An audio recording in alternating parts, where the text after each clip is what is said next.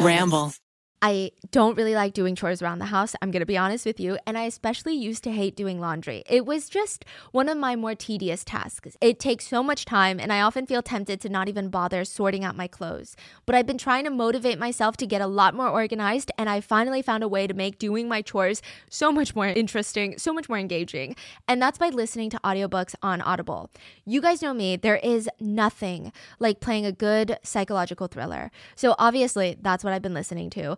I'm currently listening to The Housemaid by Freida McFadden. The main character, Millie, is out on parole and she's desperate for a job. She doesn't have any money. She's living out of her car and she gets this opportunity to be this rich family's housemaid. Millie agrees. Even though there's just something really strange about the Winchesters, especially the wife, Nina, she just seems to love finding ways to make Millie's life very difficult. The family is hiding something, and Millie is hiding something, and there's just so much tension between Millie and the husband. It's one of those stories that you can't stop listening to, and I can't wait to finish it and start the next audiobook in this series. But if thriller is not your thing, don't worry. Audible lets you pick from thousands of titles to find the perfect soundtrack to your day. You can find audiobooks from any genre fiction, nonfiction, wellness, self help, but they also have podcasts like this one guided wellness programs, comedy, and originals.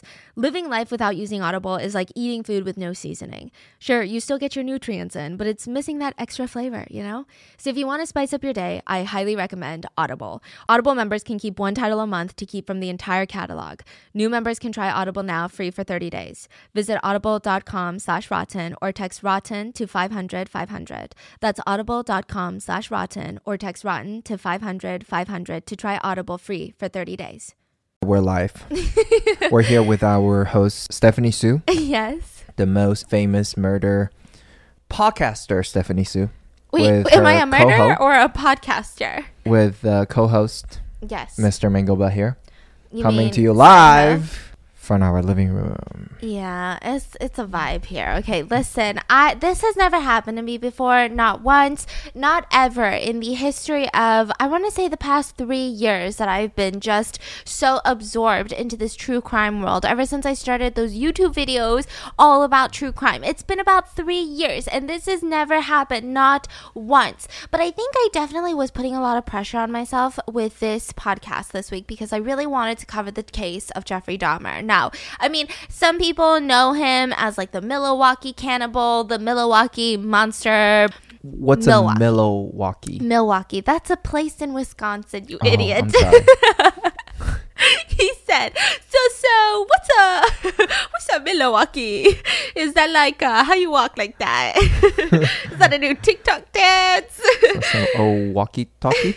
okay, excuse my man's. this has never happened to me before, which is the fact that I I think I really was putting a lot of pressure on this week's podcast because you guys have been requesting this case for quite some time now, and I mean I mean this is a story everybody's familiar with, Jeffrey Dahmer. It's the Jeffrey Dahmer. Like I'm not saying that in a respectful way or in a way of admiration, but he's really notorious. He's well known. He's kind of like Ted Bundy. I mean, I would say he's up there in notoriety.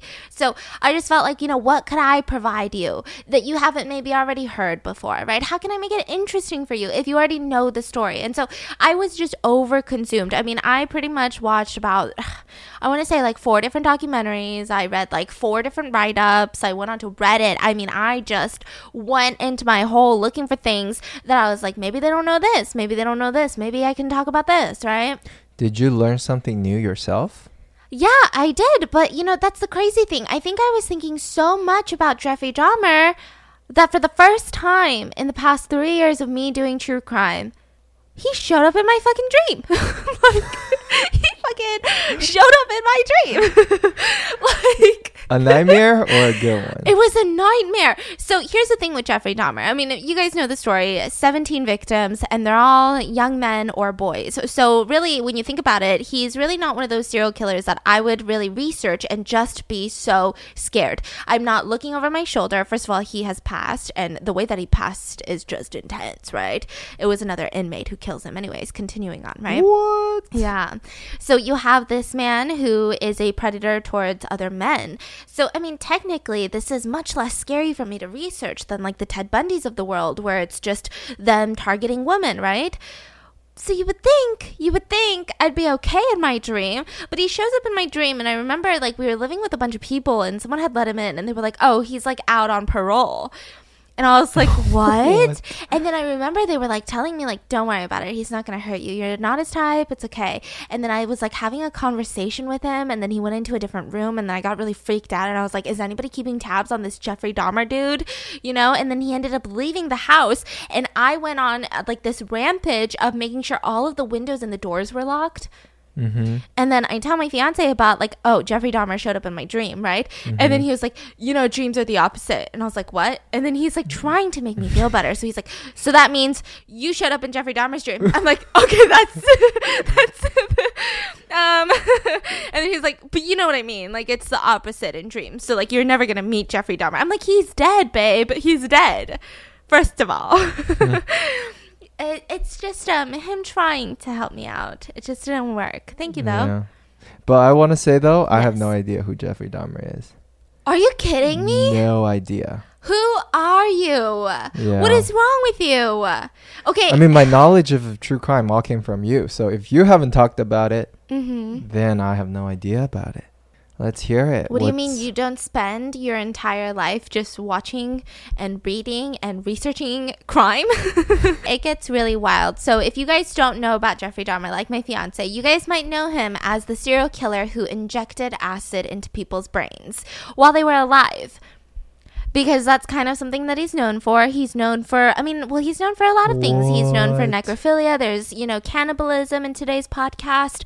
There's a lot of just, it gets wild. So let's get started with Jeffrey Dahmer's childhood. Now, I mean, it's a little bit strange because of how big of a sexual predator Jeffrey Dahmer was. He really did not endure a lot of sexual abuse at all. I mean, if any. So there's there's really no evidence, there's no claim. And Jeffrey was really, really open about everything, which is kind of crazy. Like most serial killer cases, you don't have just a plethora of information. So he had interviews where he was so transparent. You had his dad who wrote a book on their history. I mean, there's just so much to unpack here. So let's get straight into where he was born.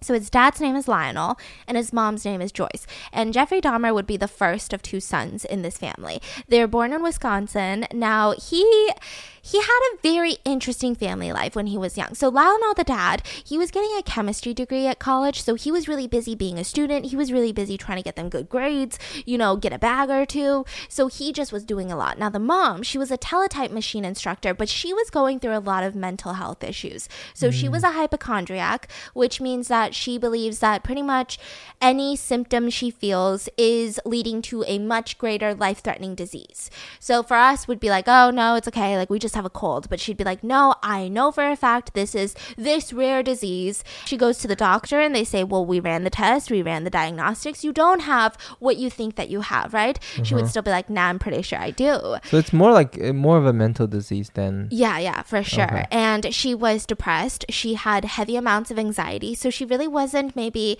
I don't want to say she was a bad mom, but she wasn't the best mom that she could be because she just had a lot going on inside her own self, right? Mm-hmm. So Jeff gets born and unlike every other serial killer that we talk about. Like we just talked about Ed Gein on last week's podcast, and he was just a recluse, right? Jeff was exuberant. He was curious. He was so freaking outgoing as a little baby. Like he'd be two years old, just fucking running around. Like, I want to touch this, I want to touch that. Like just being such a cute baby. And so it just was a little bit strange. Now, four years old comes around and some shit starts to go down. So the first thing is that with his curiosity came his curiosity for animals. I know I know, okay, I know everyone's ears just like opened up, like, oh my God, he's gonna rip one, right? He's gonna kill one right now at four years old. Holy shit. No, like the curiosity, again, still seemed really innocent. So when he's really young, his dad takes him under the house because under the house they have like this crawl space, right? And they have a lot of dead animals there. Well, when I say a lot, I mean like small dead animals. So maybe they put like pesticide, and then there's like rats who ate the rat poison, you know, and they ended up skeletonizing over time. They're just like little small animal bones under the house. So the hmm. dad's like, let me teach you a little lesson on just like the evolution of life and like how life is created and bones and shit. I mean, I really don't know what he was trying to teach him, but I'm sure it was something really intelligent because he's a chemistry major. So he brings little Jeffrey under the house and he brings a bucket. So he's like, oh, look at this bone. And he click into the bucket. He's like, oh, Jeff, look at this bone. And he click into the bucket. And Jeffrey Dahmer was like, that fucking clinking noise? I don't know why. He just loved it. And his dad remembered, like, he just had this, like, just eyes of crazy wonder with that clinking noise. Just a noise? yeah, just like of the bones, of the noise. He seemed so fascinated. Now, his dad, huh. being a chemistry major, he's thinking, like, oh my God, he's going to be a veterinarian, you know? He's thinking all these things. He's like, this is really good, right? Uh-huh. So he gets a little bit fascinated with animals since that point. Now, there's a lot of different sources that say a lot of different things. So at this point forward, I mean, I don't really know what to say. I can only go off my personal, what I feel like happened, right? But I can't say 100%. So there are sources out there that say that he was severely neglected as an infant, meaning he was fed, he was properly clothed, he was always washed, he was never abused, but uh-huh. he was uh-huh. never shown heavy amounts of attention like an infant should be shown. He was never shown like heavy amounts of like, come here, like we're gonna play this little puzzle together, right? Mm-hmm. It was mm-hmm. just they did the bare necessity to keep them alive and well fed. Mm-hmm. And then the mm-hmm. other claim is that his parents actually loved him a lot and they just doted on him. Like they were just, you know, watching his every move, making sure everything was okay with Jeffrey. And I think the truth obviously lies probably somewhere in the middle. And just like a regular parents? Yeah, but I think maybe more so on the attention deprivation because his mom, because of all of the issues that she had, she spent a lot of time in bed. Mm-hmm. She wasn't really attentive to her son, and she was known to be kind of greedy for attention.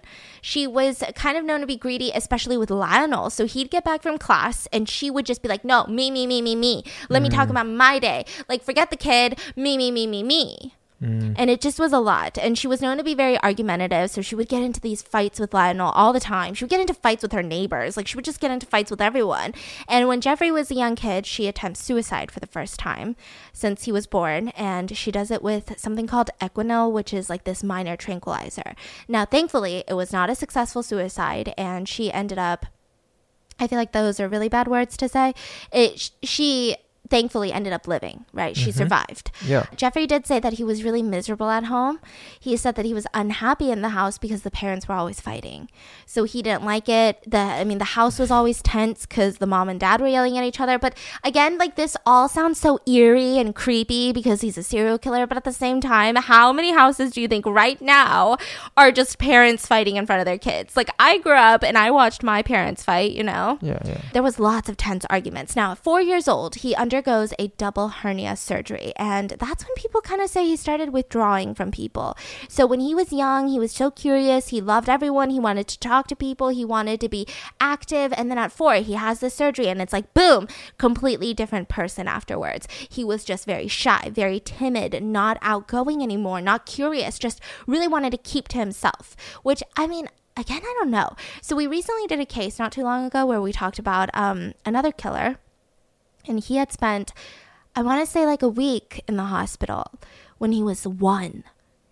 And I mean, that's when people say he snapped too, which is all very So weird. you're saying that it, this changed his personality because he was lack of love?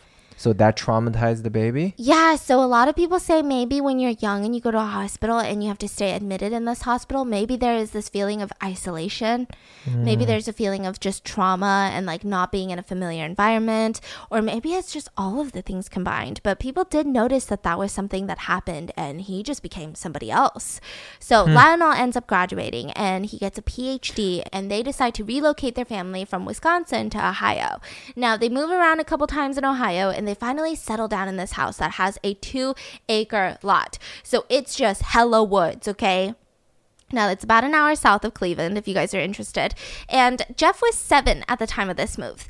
And he had just he had just gotten weirder, they said. You know, his dad just kind of described him as shy, socially awkward, uncomfortable, almost like an inferiority complex. Like he didn't seem to have really strong self-esteem, is what his dad noted. He just observed this. Even his teacher said, it seems like he's being neglected at home. I mean, I don't think that he's being abused, but she had noted in her reports that it seemed like he was maybe feeling neglected from the mom's illnesses. Hmm. So there d- seemed to be something that Jeffrey was holding dear to him, probably. So the parents decide to give him a dog by the name of Frisky. Frisky's going, he's not going to die, okay? I know everyone's like, oh my God, Frisky. Frisky's not going to die, but other animals will. So, Frisky, he loved that dog, Frisky. I mean, Jeff was only excited and happy around the dog, some family members, and just like a neighborhood buddy of his. Like, that was it. Like, even when he was in elementary school, he still made good friends. What kind of dog is it? I, I saw a picture. It looked kind of mixed. Uh, Yeah. Why? Okay. nothing. I just want to see a picture in my mind. You know. Oh. Yeah. You're just really just envisioning Jeffrey Dahmer holding a dog right now. Yeah. yeah. okay. so that's when the parents decide maybe Jeffrey needs to feel involved. Maybe he needs to feel valued. Maybe that's how he gets outside more. So when Joyce falls pregnant with their second son, they say, Hey, Jeffrey, do you want to pick the name? So he says, Yeah, like that'd be great. So he chooses the name David for his younger brother. Now, the parents try really, really hard to get Jeffrey to not be so antisocial because he was just becoming more and more withdrawn and more and more to himself. And it was really alarming the parents. So they started enrolling Jeff in like tons of activities for kids. Like there's literally a video of him boating around like with other kids. Like, you know, those tiny little boats that like propel like as a bike. Like he's like fucking doing that shit with like a bunch of little boys. So it seemed like he had a really nice childhood. he would spend the weekends with his dad. They would plant gardens in the backyard. They would raise sheep for competitions. I don't know what that means. Okay. And Jeff was kind of close to his dad. Um, he would make his dad these handmade cards and they would have poems on them. One of his poems specifically said, The squash and pumpkins can never compare to the dad who has curly hair. This poem is from Jeff, and I love you to death. He doesn't kill his dad, by the way. I know. Oh my fiance's eyebrows are like going all the way up, like, oh, he loves him to death? what does that mean? So, yeah. Foreshadow. Foreshadowing. So Jeffrey turns 10 and his mom is hospitalized for anxiety. And that's when the marriage really just starts crumbling. Like it was already going bad. It was already too much. It was already tense. I mean, the fights were violent. The fights were aggressive. They were loud. They were all over the house. But I mean, this is just one of those moments where it's just falling apart. And so when they would fight, he would go outside into the woods and he would pick up these big sticks and he would just start beating the shit out of the trees. Like he would mm. just be so mad and he would sulk in the woods and just beat these trees. And he says, you know, he was mad at his dad because his dad always considered him to be shy, but he wasn't shy. He said he just hated being in the house because the parents were always fighting. It's just a little bit weird. And when you see interviews with the parents, it's very strange because Lionel, Lionel, I don't know why I can't say his name. The dad even admits in a book called A Father's Story later Uh-huh. that he had dreams about murdering people. And then Jeffrey Dahmer ended up murdering people. So he wonders, I mean, he doesn't know what that means. He doesn't know if he unwillingly and, you know, had passed something down, whether it was genetics, whether it was the way that he taught something. He doesn't know. I mean, it sounds like there's gotta be something in his genetic, no? I don't think so because I feel like most murders. Oh, well, actually, Right? Like you got to born a certain way. because he does have, he was diagnosed with a lot of things, which I think some of them are genetics Mm. that usually, you not all the time, but usually are passed down through Okay. genes. So maybe it is that. But I mean, I don't know. That a lot of psychologists said that that has no correlation. Even Jeffrey Dahmer himself was like, "No, I hate when people blame my parents for what I did." Right? But it's just very interesting to note that his dad had fantasies of he just loved playing with fire. He loved the look of fire. He was bullied a lot when he was young, so he fantasized and dreamt about murdering his bullies. Hmm. So he said he was relatively violent as a kid.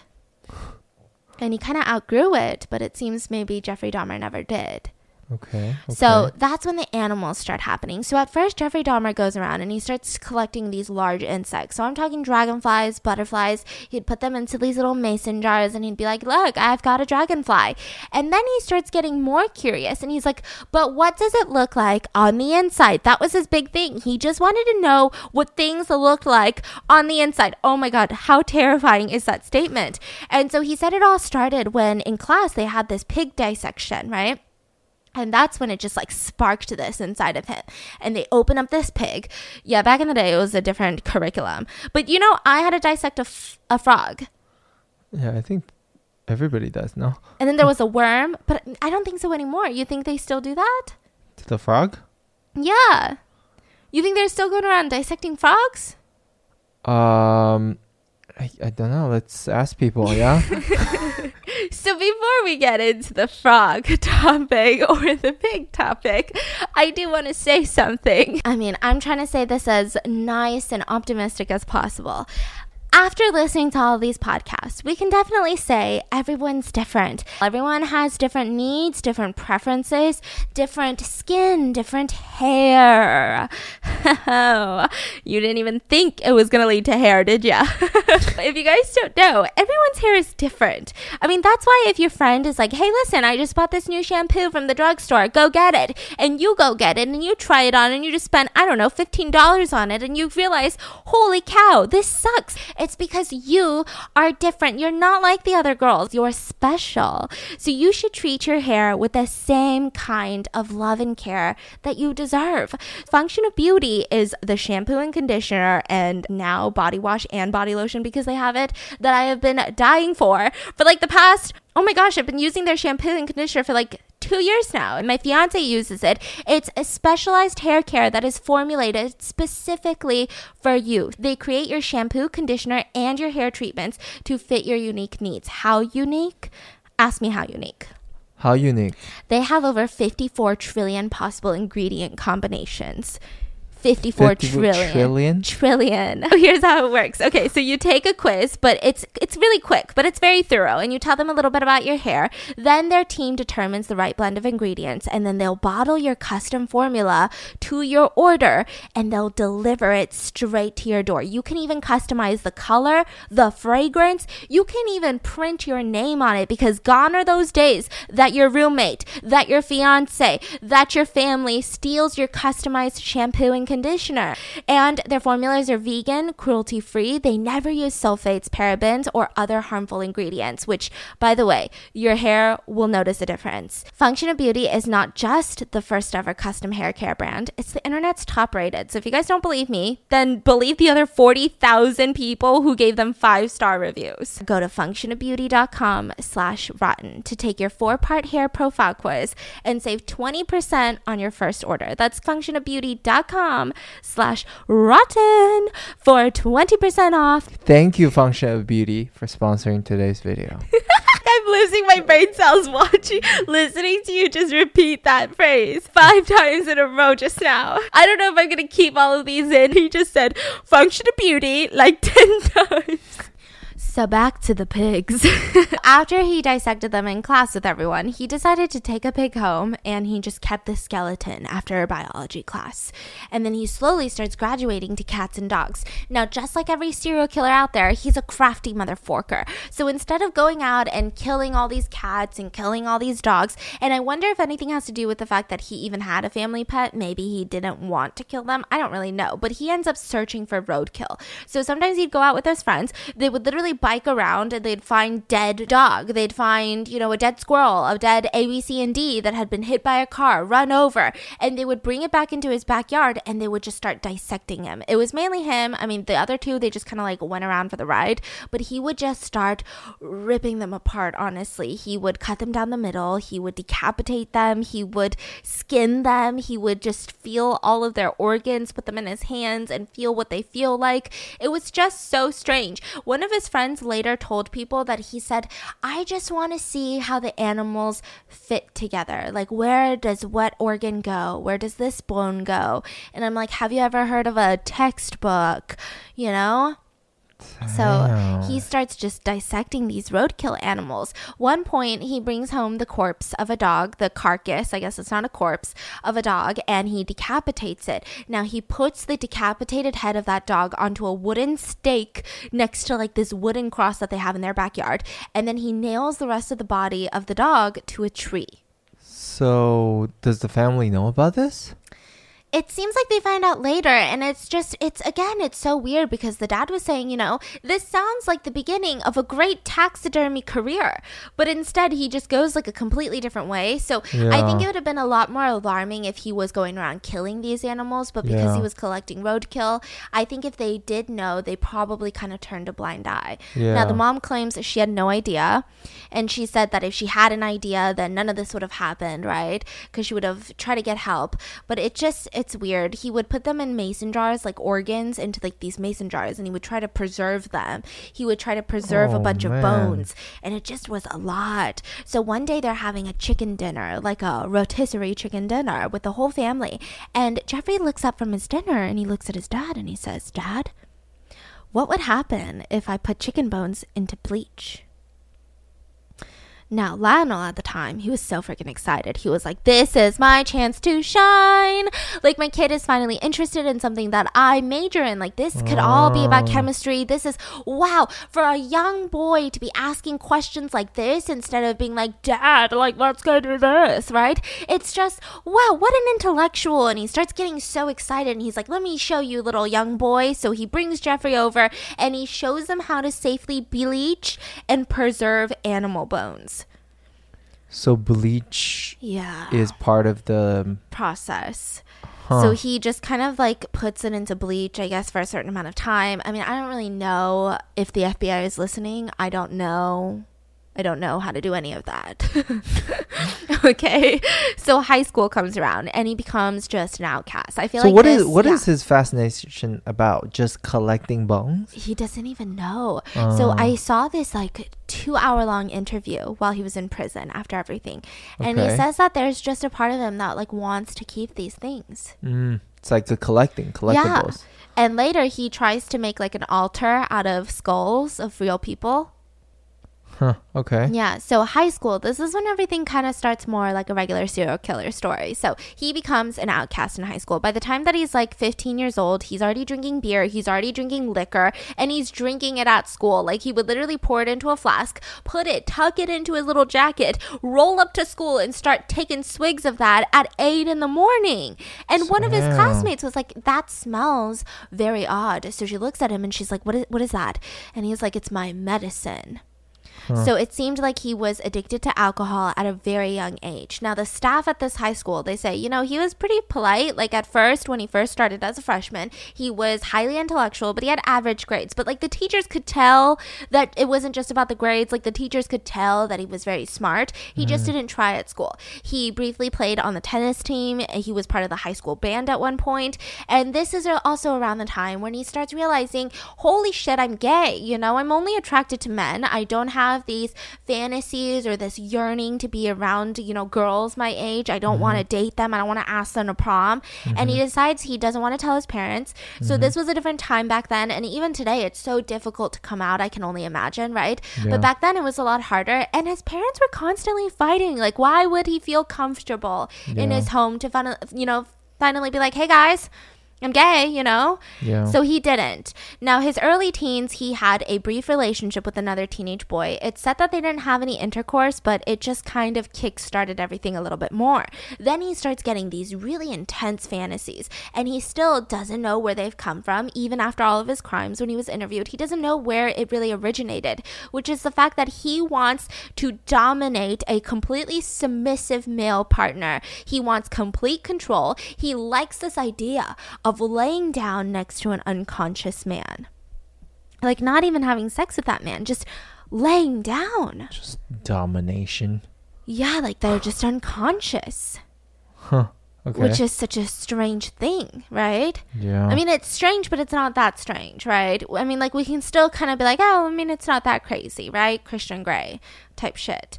But it just was, yeah, that's just his thing. So he sees this male jogger that's always jogging on the same route every single day. And he's like, holy fork, that male jogger is so attractive. And he starts getting this fantasy of like, I want to make that jogger unconscious so that I have complete control over that jogger's body. Now, here's another very interesting thing about Jeffrey Dahmer is the fact that he was really, really particular about his victims. He only went after attractive, lean, muscular men.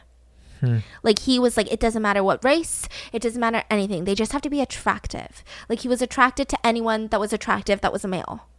Got it. Like young, muscular, right? And so he hides in the bushes with a baseball bat and he's waiting for the jogger to run by. This So was high school? Yeah. So he's waiting, he's waiting, and the jogger doesn't jog that day. and so this was his first appen- attempt to attack someone, and he was like, I'm not going to try it again. Like, I'm just going to let the jogger jog, okay? Uh, Which is very interesting, right? And when he was asked in an interview, he said around 14 to 15 years old when he was just lost. Like, there was nothing his parents could do to kind of reel him back in from these crazy fantasies he was having. So he starts fantasizing about killing people around this age killing, and particularly dismembering. So it seems like he's more into dismembering than killing. But you also have to remember that Jeffrey Dahmer is not a sadist.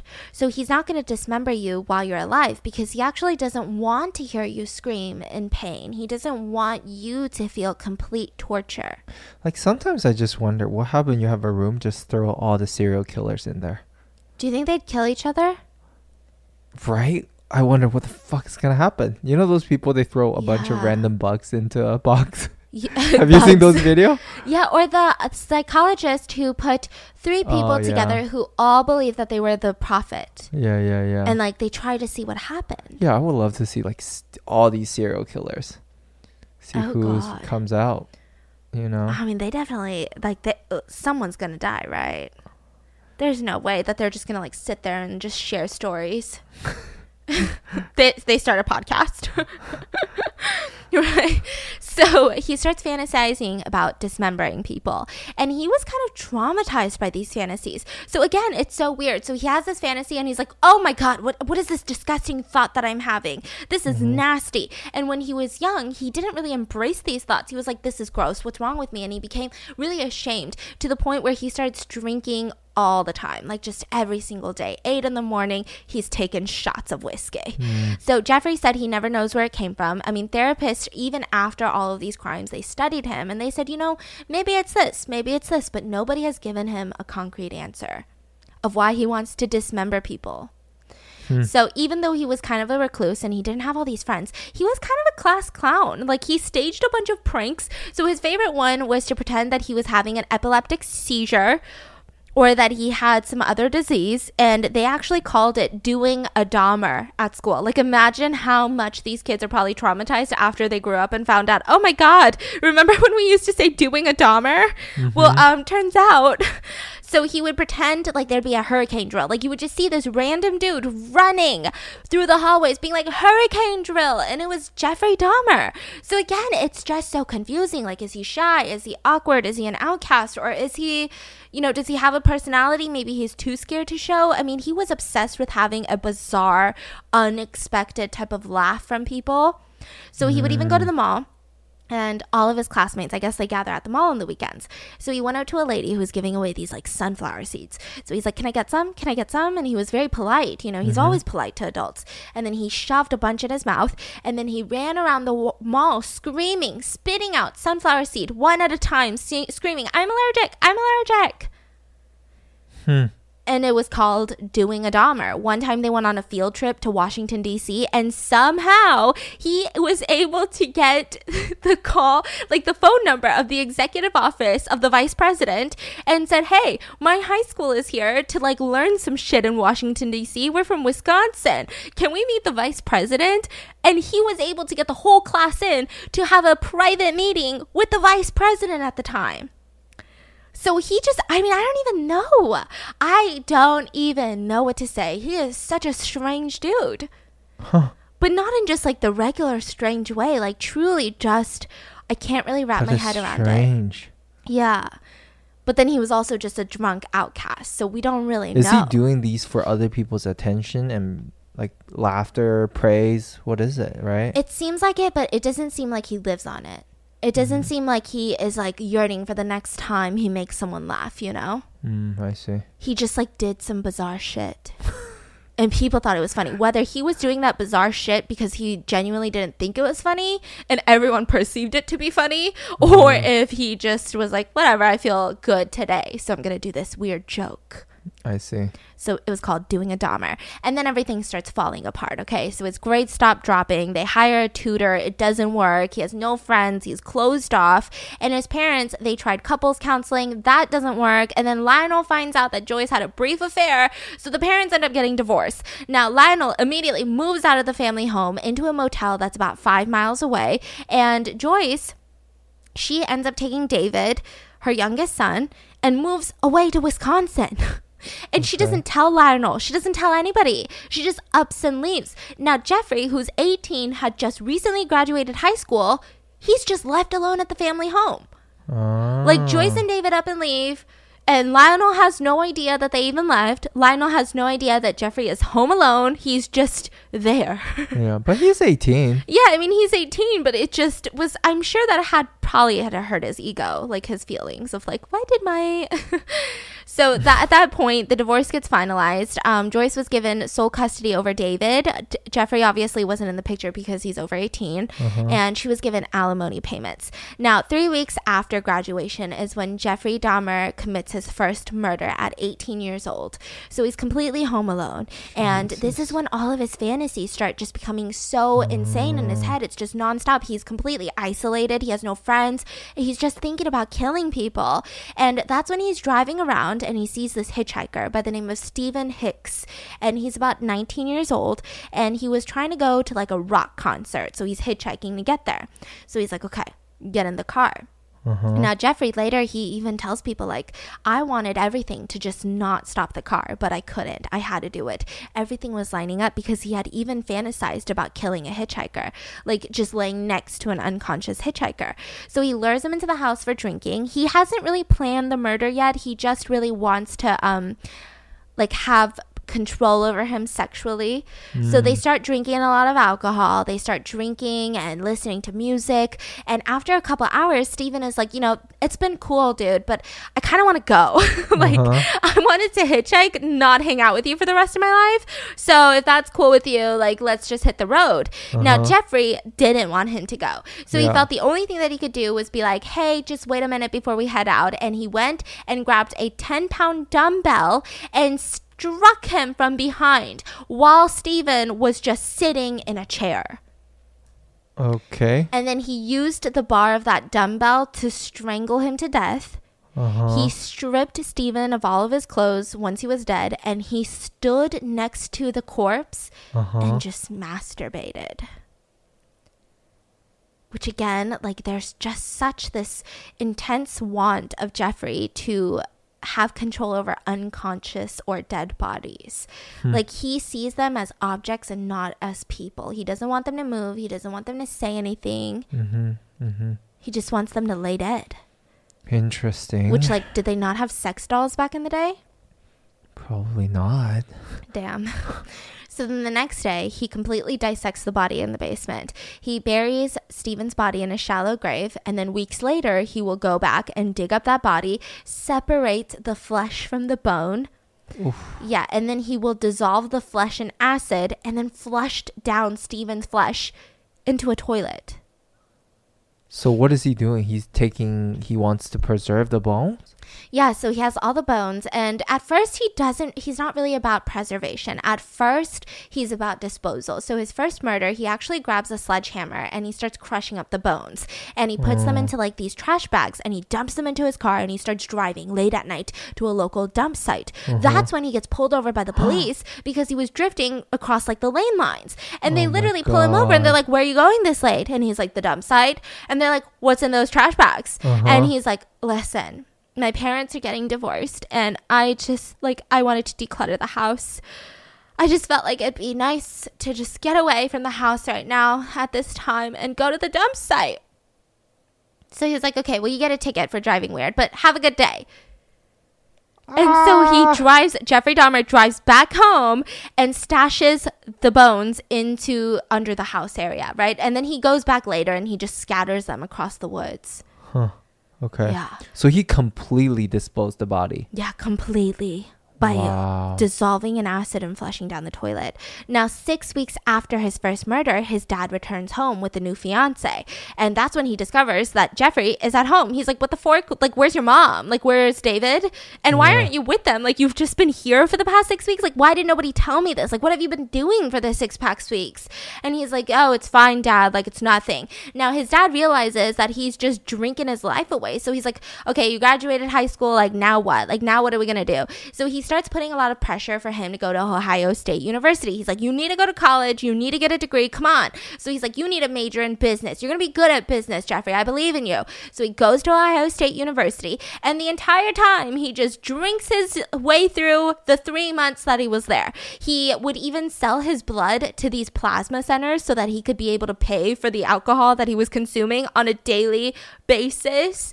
And business my booty bits, his best grade in Ohio State University was a B minus in riflery, which is the practice of shooting rifles, which I didn't know that that's like a class you can take. But I also didn't know if like is that something you need for business? Yeah. So that was his best grade, and his GPA was a 0.45 out of a 4.0, a 0.45. Wow. So he was just really failing. And his dad had even paid for the next semester, but he dropped out within three months. So he goes back home to live with his dad and his soon to be stepmom. And he's like, hey guys, um, I'm back. And he just starts drinking again. And his dad is like, Jesus Christ, like, you can't do this. You need to do something with your life. So he's like, you know what you should do? You should do what all the other boys do go join the army. Woohoo. Mm-hmm. So he's like, whatever. I mean, I don't really care. Like, he had a very passive approach. It didn't seem like he had any crazy ambitions in life.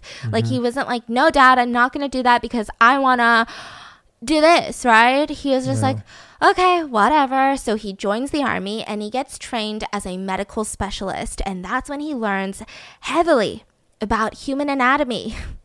heavily and he was based in San, San Antonio, Texas, and he was really happy there. It seemed like he was the happiest he'd been in so long. Like people said he almost reminded them of baby Jeffrey, like just kind of outgoing, kind of carefree, seems like he was finding himself. And Yeah. then boom, they said, "Sorry, you got to leave Texas because we're going to be stationing you in West Germany. You're going overseas, boo-boo." And um, yeah, that's when everything fell apart. So he was considered an average, maybe slightly above average soldier in Texas, which is pretty good, you know? Yeah. Um, but in West Germany, just a lot of shit went down. So at the time, they didn't know this, but he he had raped two people in the army. He had raped two fellow soldiers in the army. army. One of them Holy came out in 2010, I believe. So one of them said, "Listen, I was raped by Jeffrey Dahmer over 17 months in West Germany. Like he would constantly like drug me, you know, rape me, and it happened for a really long time." And then the second person said that we were in a tank and he drugged me and he raped me. In a tank. Yeah. And Holy so it seems like maybe his superiors didn't know. But I also don't know because I've heard a lot of crazy stuff about armies having like their own little ecosystem of like judge, jury, and everything, right? And they are really good at suppressing shit. So I don't know if that has anything to do with it. But apparently his superiors never knew. And they said it was his alcohol issue. And so they gave him an honorable discharge. So they said, You're just not a match, but it was not a dishonorable discharge. It was an honorable one. They said, We're just not meant for each other. It's not you, it's me. Wait, when was this? After he went to Germany? Yeah, in Germany is when, you know, his alcoholism started getting really bad again. So in Texas, he was doing great. But when he was stationed in West Germany, it just all fell apart. The allegations of the rape, you know, was hmm. all when he was in Germany. We don't know if it came out during the time, but that was in Germany. Okay. So he was honorably discharged and he felt like he just couldn't face his dad. So he was like, I'm not going back to freaking Ohio. Send me to Miami, Florida. Because when you get honorably discharged, they get you like a ticket anywhere in the US. So he's like, Ah. fucking Miami, dude.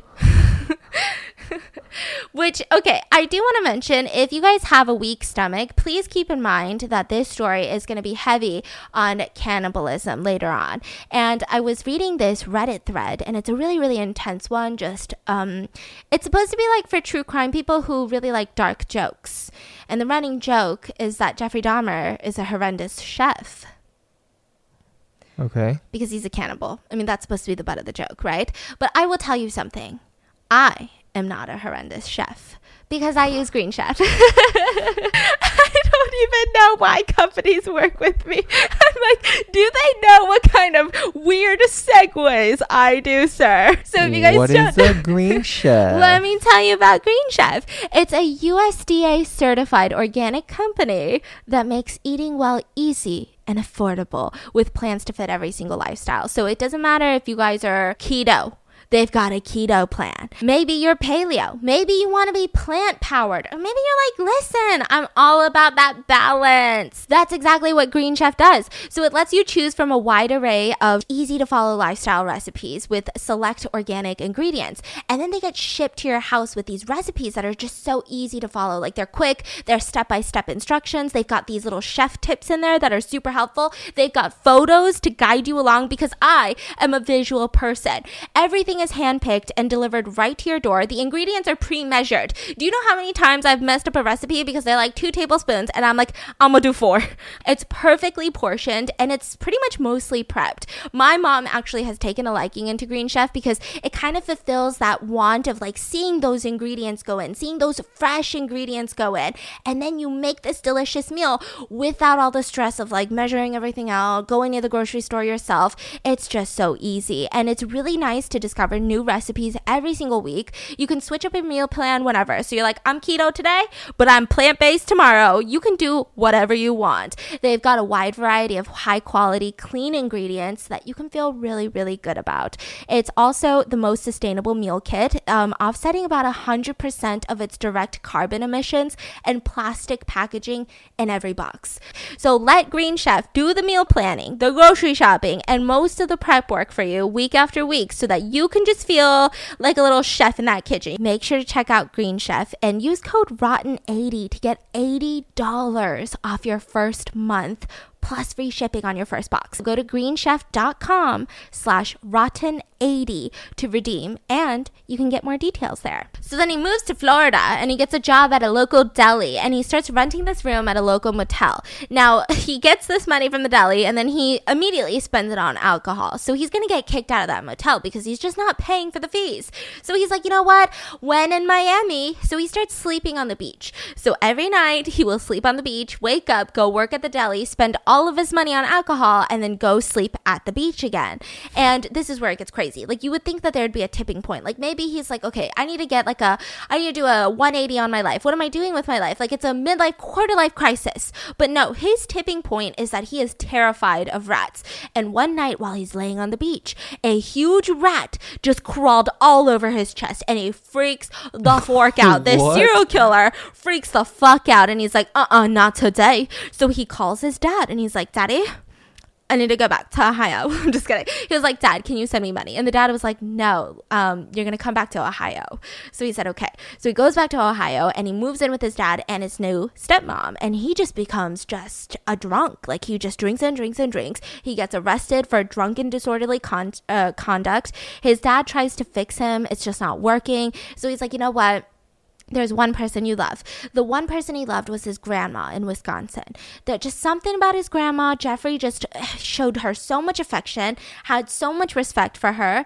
So they were like, "Go live with your fucking grandma because we can't handle this anymore." So at mm-hmm. first, when he's living in Wisconsin, in Milwaukee, Wisconsin, with his grandma, everything's great. He's doing the chores. He's going to church. He even gets a job as a phlebotomist, which is the person that like injects you with needles, like a flu shot. They're like a phlebotomist. So he's like uh-huh. poking people and shit. So he's like, this is great. So he starts making some money. And then he gets arrested again for indecent exposure because he decides to go to a park, just lollygagging at a park. And there's a group of 25 women and children. And for some reason, he felt so compelled to just get butt naked. And he was like, look at my wee wee. What in the world? Yes, so he gets arrested for indecent exposure, which actually, did you know it's a problem in South Korea? From what I know, they're called pabari men, which is just dudes in trench coats, but they're completely butt naked underneath, and they'll go to a woman and they'll just boom. What show did they you get? everything. What did they get out of this? They like the fear and shock. They want to oh, hear the that's girl sick. scream. that is so. So sick. at first it's funny, but then later you're like, wow, that's really psychotic. Yeah. yeah. So then after 10 months, he gets laid off from his job as a phlebotomist. I mean, I don't really know if anything about the indecent exposure had to do with it, but he just became unemployed for the next two years. So for the next two years, his grandma gives him all of his allowance. He's just immediately buying alcohol from it. And then finally, after two years of that, he gets a job at a chocolate factory. Why? What's wrong? I don't that? know. It's just ruining my vision of chocolate factory. He's like Willy Wonka, is so cute, and then it's like Jeffrey Dahmer. So he would work the overnight shift at this chocolate factory, 11 p.m. to 7 a.m. as a chocolate mixer. And he goes to a library on one of his off days. And that's when a man passes him a note. And the note is just like, hey, do you want me to give you head? like it was just the man. Yeah, it was just the man asking Jeffrey if he wanted to receive fellatio from the man. And Jeffrey did not accept the proposal. He was like, no, thank you. Like he did not do anything with that guy. But then it kind of just like sparked this flame inside of him. He's like, you know, I am gay and I should go experience that. So he starts going to gay bars, he starts going to gay bathhouses. So the way that a bathhouse works, which I didn't really know, but I can kind of equate to it as like a steam room, like a sauna, like kind of uh-huh. like a jjimjilbang, right? But they have gay bathhouses, which is you have to be male to enter, and mm-hmm. you usually typically buy like a membership. So it's kind of like a gym, and they have these private rooms inside. They have saunas, they have pools inside, and it's mm-hmm. not a brothel. So you're not going there to pay people for sex, and they also the workers are not sex workers. Mm-hmm. It's just a a place where you can meet people. Social life. Yeah, so it's kind of like a hotel, but kind of, right? Like it's a social place, right? And so he would go to these gay bookstores as well. And from one of these gay bookstores, he ends up stealing a male mannequin that was in the window. And How he starts. That's what I, I had the same question.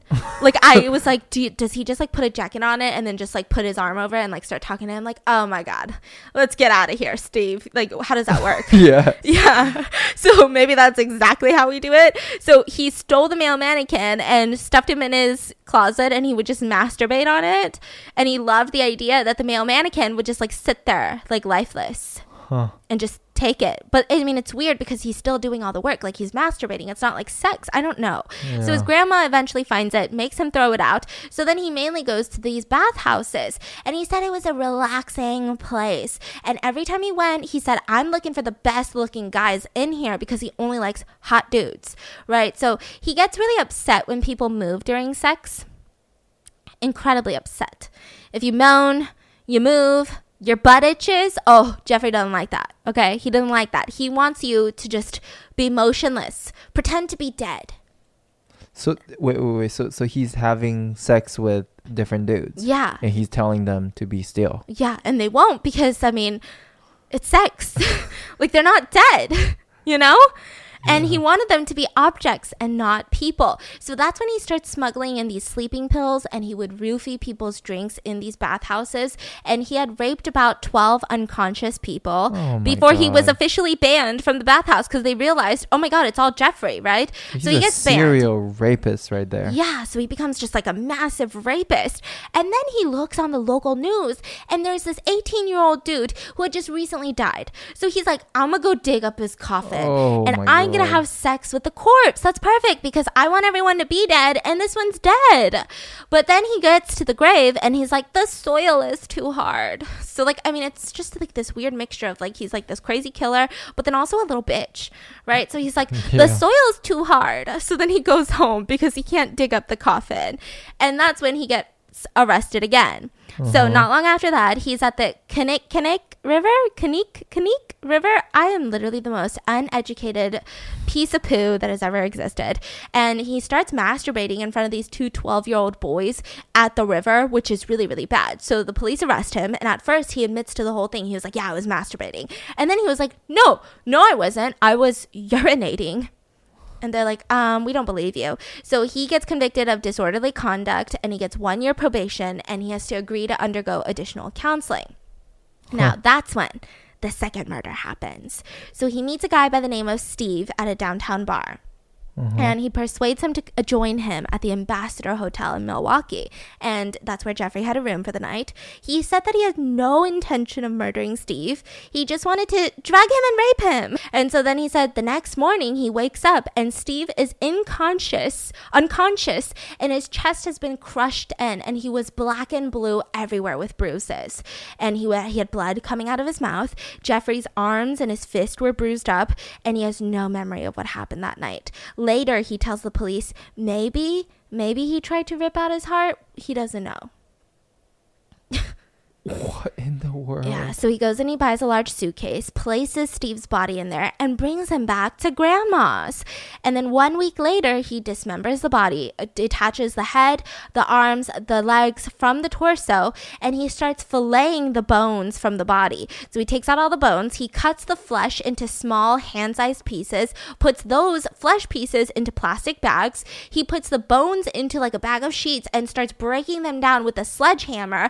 And the dude is productive. I mean, the whole de- like just dismemberment process took about two hours and he What? disposed of all of the trash like he pulverized the bones like they were splinter sized because he put them into a sheet and just sledgehammered it for just an hour This is very professional, huh? yeah and he disposed all in just like the regular trash Wow. except steve's head so for two weeks, he keeps the head wrapped up in a blanket, and then he decides to boil the head in a mixture of Soilex and bleach. So Soilex is like an industrial detergent. So he mix, mixes some detergent, some bleach, boils the head, and then now it's just a skull. So all the flesh had like disintegrated, Oh. and so now it's just the skull, and he starts masturbating to the skull every single day. Now eventually, because bleach really breaks down bones like a lot, so the skull became too brittle, and it eventually started breaking off pieces of the head. So he's like, Uh-huh. oh man, like I can't masturbate to this anymore. So he decides to just pulverize the rest of the skull, like beat it with a sledgehammer, and then disposes of it.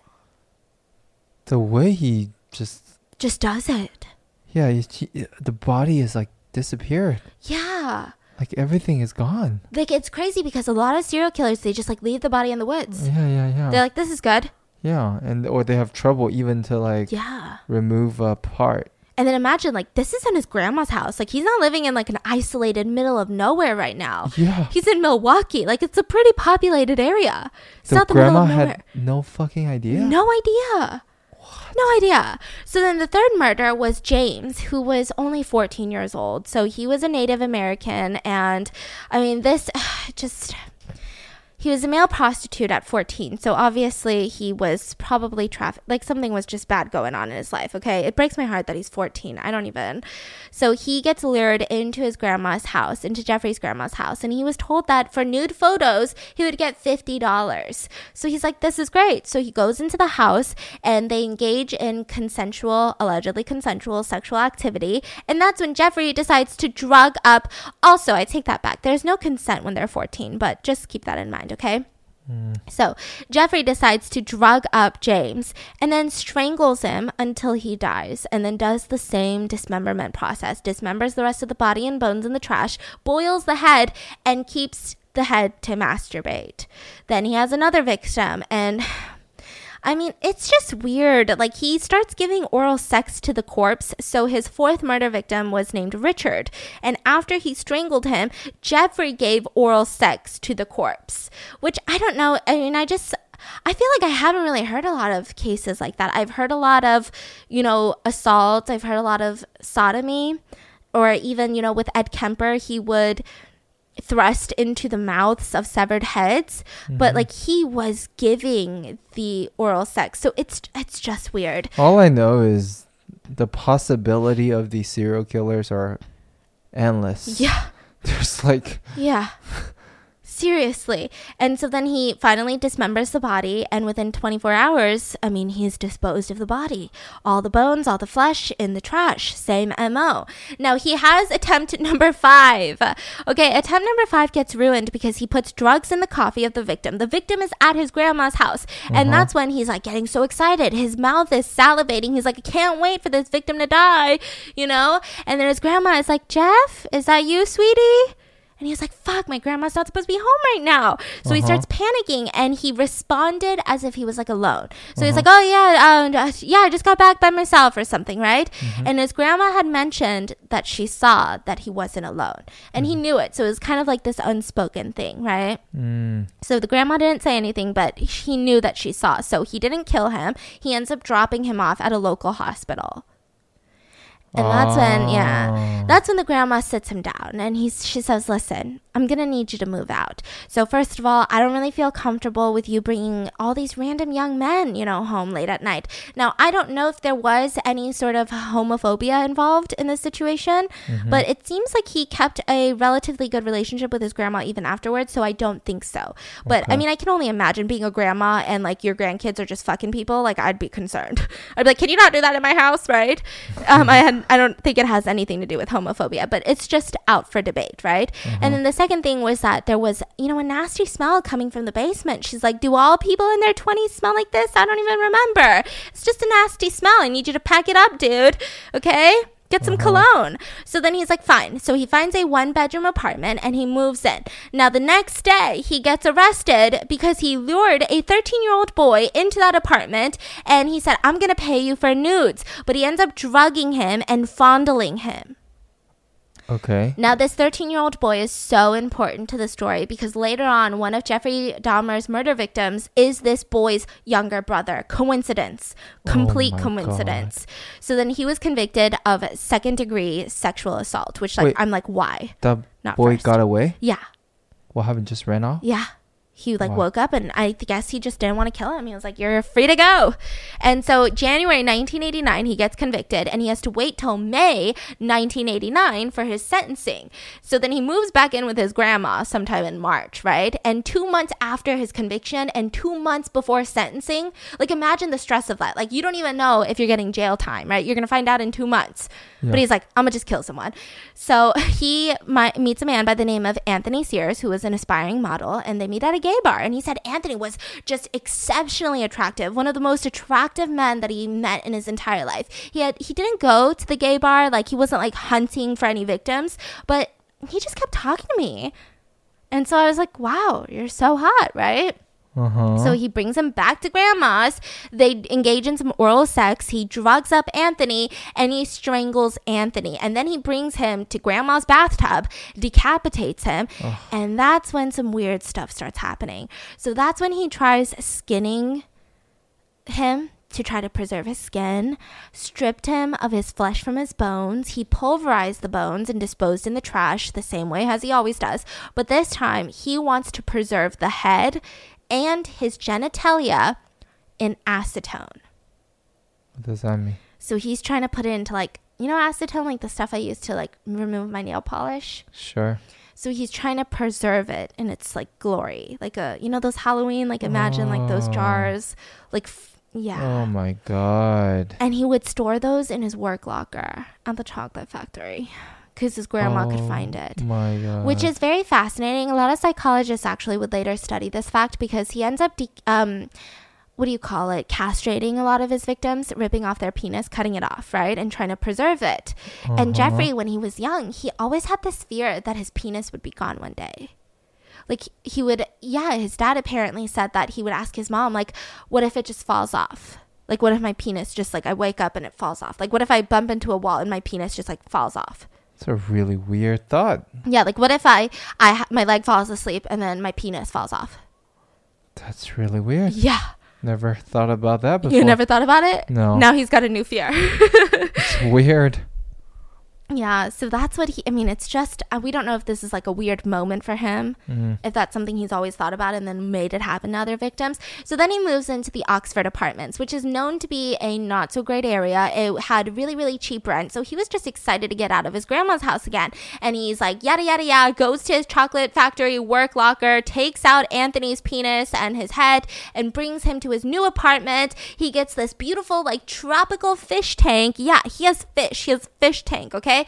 And within one week, he gets his sixth vi- victim, Raymond Smith, who is a 32 year old male prostitute. Wait, what is he doing with the fish tank? Just like has the fish there. He likes the Oh, fish. I thought you were saying that. oh, no, he's not going to put the skulls in the oh fish tank. God. No, like the penis. Oh no no no oh no! my yeah God. yeah, and so he gets this male prostitute to come over for some sex, and they you know pay and stuff like that. He ends up roofing him with seven sleeping pills, and then he manually strangles him. Now this time there's a deviation. He goes and he buys a Polaroid camera, and he starts taking pictures of the corpse in the bathroom while like before and during dismemberment. So like it would be in the process, like progress update Polaroid pictures. Did they f- see the photo? Oh yeah, that's how he gets caught by the way, by those photos. A cop was like looking for something else in his house and like they found the photos. Oh it's crazy. So then he just dismembers, boils the legs, arms and the pelvis in like this giant steel kettle with Soilex the detergent and he rinsed the bones in the sink and he ends up dissolving the rest of the bones in like a container full of acid acid. Now this is again where he starts doing something different. So he gets the skull of Richard Raymond and he spray paints the skull. huh Like a DIY. Like a DIY. Yeah. But then, like these kind of things, even if you see it, you wouldn't even think that's real, right? I mean, I don't know. I've never seen a human skull. Go to a Halloween store. It's just a regular store. no, skull. but like I wonder if I see a real one if I'd be like that doesn't that looks a little different. You wouldn't be able to tell. You think Come so? on. Yeah. You think I'd just be like, "Oh, where'd you get that? Yeah. Spirit Halloween or Yeah. some shit? Exactly. Target?" And they're like, "No, it's Melissa." That's not funny. I don't know why I laughed. I didn't even think the joke was funny. I was a nervous laugh, I think. now I'm nervous laughing again. Anyways, so the next week he ends up um this was his seventh murder attempt. This one is kind of funny. So he ends up bringing a victim over to do the same thing that he did to his other six victims, but Jeffrey Dahmer drinks the drink with the sedatives. You forgot? Yeah, like he got the drinks mixed up. So he drinks the drinks with the sedatives. He wakes up the next morning and the victim steals $300 in cash, a bunch of clothes, and his watch. Oh man. I know, it's so, So good. good. So good. And he never reports it because obviously, right? Uh-huh. And he does mention it to a probation officer, like in passing, like, oh, I was robbed. And Uh-huh. then later he'll tell them what happened. Uh-huh. So then the seventh murder was Edward Smith, who was 27 years old. Now, he didn't like that all the previous skulls were very brittle. So the two skulls that he had kept, they just were on the verge of breaking. And all his past ones, they had already broken. So he's like, you know, I'm going to try to do it different this time. So he does the same thing with the flesh. He always gets rid of the flesh. I mean, sometimes he keeps it to eat it. So he likes the heart and the liver and the legs and the thighs. So he'll eat some oh of those. But up until this point, he doesn't eat it yet, right?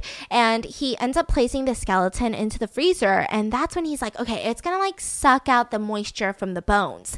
But it doesn't. So then he's like, you know what? I'm going to kind of like dehydrate it. Like, you know, like beef jerky, but to a skull. So he puts the skull into the oven to cause it to suck out the moisture so that it doesn't like decompose and shit. And that's when the skull explodes in the oven. Yeah, I don't know the logistics. I don't know the cooking logistics. I don't know the heat logistics. I just know that is not a visual that I wanted to have. Holy shit. So he later tells the police that he felt awful about this murder, just completely rotten. He used the word rotten. he used the word rotten because he couldn't keep any of the body parts. It's not the fact that he murdered someone that he feels awful about. He's like, damn it, I couldn't preserve the skull.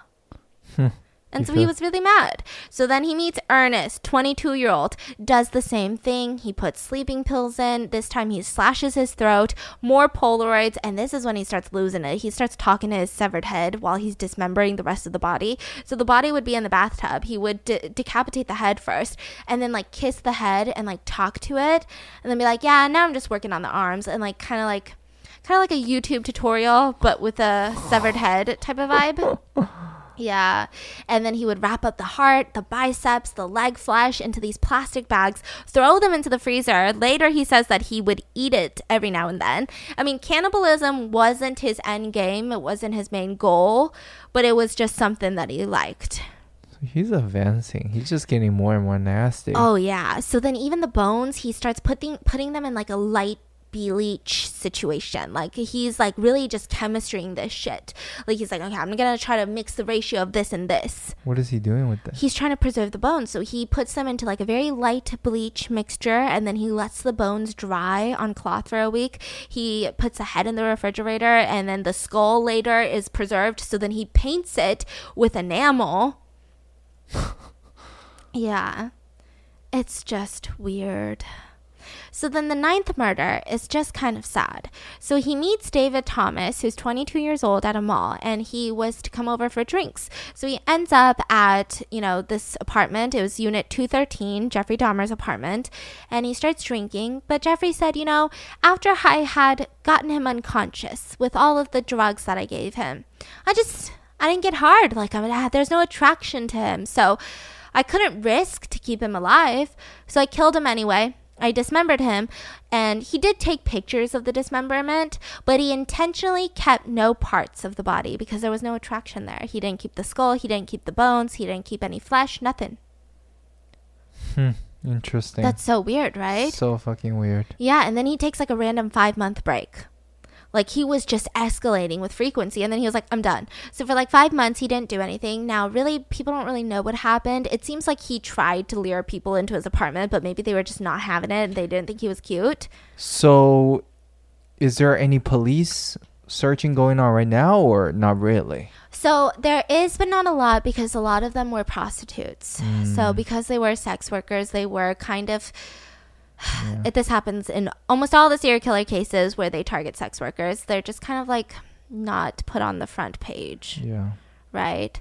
And he, I guess Jeffrey was experiencing some anxiety and depression. Poor Jeffrey. I say that with sarcasm. Um, so for the next five months, he's just dealing with like his sexuality, his solitary lifestyle, his financial difficulties. He's having some suicidal thoughts. And then he was like, nah, I'm a murderer again. So he murders another person by the name of Curtis, keeps tons of vi- videos and photos.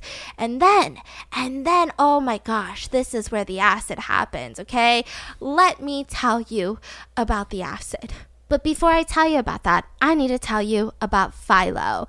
If you don't know, Philo is TV for everyone. Okay, we recently put a TV in our room, and holy cow, it has been upping my life. And I love TV, but I think the reason I never wanted to get one was because, listen, I hate the size of cable bills. I don't understand it. I literally want to watch true crime. I want to watch ID. I want to watch A and E, but I never want to pay this cable network and then this one and then this one just so I can like watch one show that they offer once in a while. But Philo is not like that. It's live and on demand for you for just $20 a month. There's literally no better way to watch TV. They've literally got ID, Lifetime, A&E, they've got 50 other channels, MTV, VH1, BT, Comedy Central, Nickelodeon. Okay, it's all there. If you're into the first 48 hours or like Killing Eve, maybe you're like, listen, I like 90 Day Fiance. That's all I ever watched. The Walking Dead. I mean, I think I've saved hundreds of dollars a month on TV. It's really the most affordable way that I found to watch TV. There's also no contracts, so it's cord free, commitment free,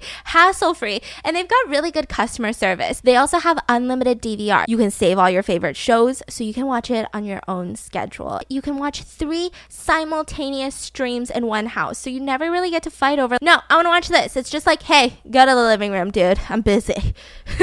now more than ever, Philo believes that great TV shouldn't cost I was going to say an arm and a leg, but it just really doesn't feel like the time to say that in the middle of a Jeffrey Dahmer podcast. It should just be accessible for everyone. Sign up today at philo.tv slash rotten, and you guys can actually get 25% off your first two months. That's P H I L O dot TV slash R O T T E N. So that's when Jeffrey Dahmer meets his next victim. His name was Errol Lindsey, and he was 19 years old, and he was a straight male. So he gets drugged. I mean, he gets lured into Jeffrey Dahmer's apartment, obviously, and he gets drugged. And this time, he does something different. Jeffrey really was not really in it for killing people. He didn't get off on the kill. He Mm-hmm. wasn't one of those serial killers. He didn't have this rage and he wanted to see the life go out of people's eyes. He didn't have any of that. He wasn't a sadistic killer. He really just wanted kind of like a zombie like sex doll. That was his end game, really. It didn't even seem like he wanted necrophilia. It didn't seem like he just enjoyed sex with dead bodies more than anything. He loved sex with unconscious bodies. And he felt the need to kill them so that he could keep something from that experience. He could keep the skulls to remember this experience by, right? And so he decides to drug up Errol and he drills a hole into his skull. He's still alive, he's just unconscious. And he pours in a diluted hydrochloric acid into his skull. Oh my god. Now, he's hoping that this would turn him into a complete zombie. He wants him to be a complete submissive person who would never say a word, who would never do anything, but literally sit there, stay alive, and just like be his little sex thing, right? And that's, I mean, he was just so excited for it. Now he's waiting, just anticipating for Errol to wake up and be like, hey, like I'm just your sex slave now, right? But he actually wakes up and he's like, What's going on? Like, I have a headache. What time is it? And so he's like, shit, that's not good. So he ends up drugging him again and kills him. Yeah. So then this time he tries to keep the skin in like this water, salt water mixture to preserve the skin. I mean, that didn't work out. Like, he's just really trying, the, like, he's. I don't even know. He's like Frankensteining things, right? And it was a lot. He ends up dismembering him in the same way and keeping his skull. Now, the building at this point is, they're getting a lot of concerns. Like, the neighbors are saying, listen, you know, it's a little smelly on the second floor. It's a little smelly. There's a little smell coming out of 213. We don't know what to do. We don't know if it's rude to tell him, hey, Jeff, you're kind of smelly, right? Mm-hmm. And they said, you know, and sometimes randomly we'll just hear like these chainsaw noises. Like, why is there a chainsaw in an apartment? Like, there's no yard work. Like, what are you mm-hmm. doing? DIYing furniture in the middle of your apartment? Well, maybe, right? But like, what are you doing? Yeah. So that's when the building manager she ends up calling Jeffrey multiple times, and she's like, "Listen, we've got more reports of this. Like, what's going on?" And so for the smell, he has two different reasons that he kind of exchanges. At first, he's like, "Oh my god, my freezer is broken, and everything inside my freezer is now spoiled, so it's mm-hmm. smelly. Sorry." And then mm-hmm. his second reason is, "My tropical fish died." And it smells tropical. So it's a little smelly, but I'll take care of it. So then the building manager's like, shoot, what can we do? Right? Uh-huh. And then he meets a boy by the name of Tony. Well, I mean, not really a boy. He was 31 years old and he was deaf and he was mute. So they communicated by writing to each other and he actually was trying to get money for nudes that he would take inside of Jeffrey's apartment, like most of the other victims, right? Uh-huh. So Tony ends up in Jeffrey's unit and Jeffrey kills him. This time, there's a deviation again. He lets the corpse just sit in his bedroom for three days. And I mean, I don't know if you guys know what happens in three days. Like, a lot happens. And only his living room had air conditioning. So his bedroom was pretty hot. So there was just a oh lot going on in that bedroom. So he just leaves him there for three days. And that's when he meets Konerak Smithasamphone. And I'm definitely pronouncing that wrong. So Konerak is 14 and he is actually the younger brother of a boy that he assaulted. Remember that boy that I told you to remember too? This is the younger brother, coincidentally. So he's 14 years old, and Jeffrey manages to persuade him to come into his house, right? So he does. Uh-huh. Again, it was like the money for the nudes for the Polaroid picture situation. And he drugs him up. He performs oral sex on the 14 year old. And that's when he drills another hole into the skull of this 14 year old. Now, this one, it was in the frontal lobe. So, like in the front. So, he's hoping like maybe this will do something else because last time it didn't work. And he injects hydrochloric acid into his brain into his skull. And so he gets, before he gets knocked unconscious, though, he brings the 14 year old boy into the bedroom where guess who? Freaking Tony's laying there, and he he's a bloated corpse. Now it's one thing to see someone like laying on a bed, but it's another thing to see a corpse and one that's like that far into the decomposition phase, right? So this 14 year old, you would expect him to scream and to fight and to be so shocked, right? But he had no reaction. So this gave Jeffrey a lot of hope. He's like, yes, he's gonna become the sex zombie that I've been waiting for. Woo! So then he's waiting. You know, the boy falls unconscious. He's like, ooh, when he wakes up, it's gonna be all fun and games, right? And he's like, well, what should I do to kill the time? He starts drinking some beers.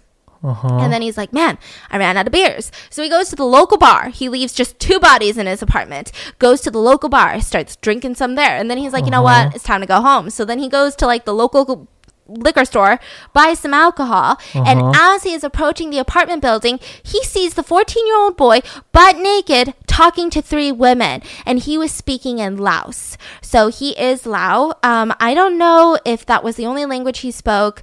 And I don't Uh-huh. know if maybe all of the trauma he was just like speaking in whatever language he wanted to, right? I'm not really Uh-huh. sure about that. But the three women were just kind of confused. And of course, they were like, come here, little boy, like, let me take care of you, right? And one Uh-huh. of them, she later was telling like the press and stuff, like, he just, he ran up to her with this, like, oh my God, thank God, like, look on his face. And she's never met him before. And Uh-huh. just like jumped into her arms.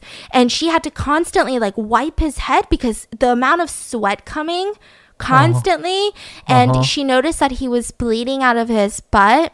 Like his buttocks and the blood was Uh-huh. dripping down his thigh. It was just a lot. Oh so the three women, they call 911. They're on their way, right?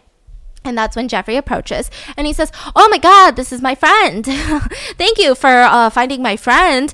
Um, I'm just going to take him back to the apartment right now. He's my house guest. And the three women are like, Oh, no, you don't. no, Uh-huh. you're not. Um, we called the police. So you can take him back after the police say you can take him back. So then Jeffrey's sitting there. He seems a little bit agitated, but immediately when the two police officers arrive, he seems really relaxed. And he tells the police, Listen, this is my 19 year old boyfriend. He was 14, by the way, but the police are like, cool. And he was like, we got into this fight and he got so drunk. And now he's so drunk. What do we do? Like, I'm just trying to take him back to the apartment. I know he's like butt naked right now. Oh, so embarrassed, right? And the uh-huh. three women are standing there and they're just looking so flabbergasted. They're like, shut the front door. That's not what happened. And they said, listen, police, you need to listen to us. He's bleeding from the butt. That's not good. Second of all, earlier, before he, like, you guys got here, Jeffrey tried to bring him upstairs and he was kind of struggling. Like, I think that that's not normal, right? Yeah. And the cops told the woman, like, hey, butt out. Like, shut the hell up. It's a domestic incident. Are you kidding me? And so the police helped Jeffrey escort the boy back to Unit 213. And that's when Jeffrey comes out of his bedroom and shows them Polaroids that he had taken of the boy earlier and said, See, like we were just taking some sexy photos. And then we got into a fight Well, there's a dead body in the bedroom. in the bedroom. And one of the police had remembered that it did smell really nasty in there because of Tony's body, obviously, but he didn't question it. And the police even specifically told Jeffrey, like, all right, well, you take good care of him, and left. Now, they had his name, they had his address. If they had run a background check on Jeffrey Dahmer, they would see that he was a convicted child molester. But they didn't. of that guy's brother too. Yeah, but they didn't. Holy shit. And so that's when Jeffrey Dahmer, now having evaded the police again, because remember that time he got pulled over and shit, right? He evaded the police again. He decides to inject him one more time. And this time it would be fatal. He ended up dying from it. So the next day, he takes the day off from work and he dismembers both of the bodies. Then he meets Matt Turner, who's 20 years old. He faces the same fate. And then he meets Jeremiah Weinberger only five days after Matt Turner's murder, and he drugs him.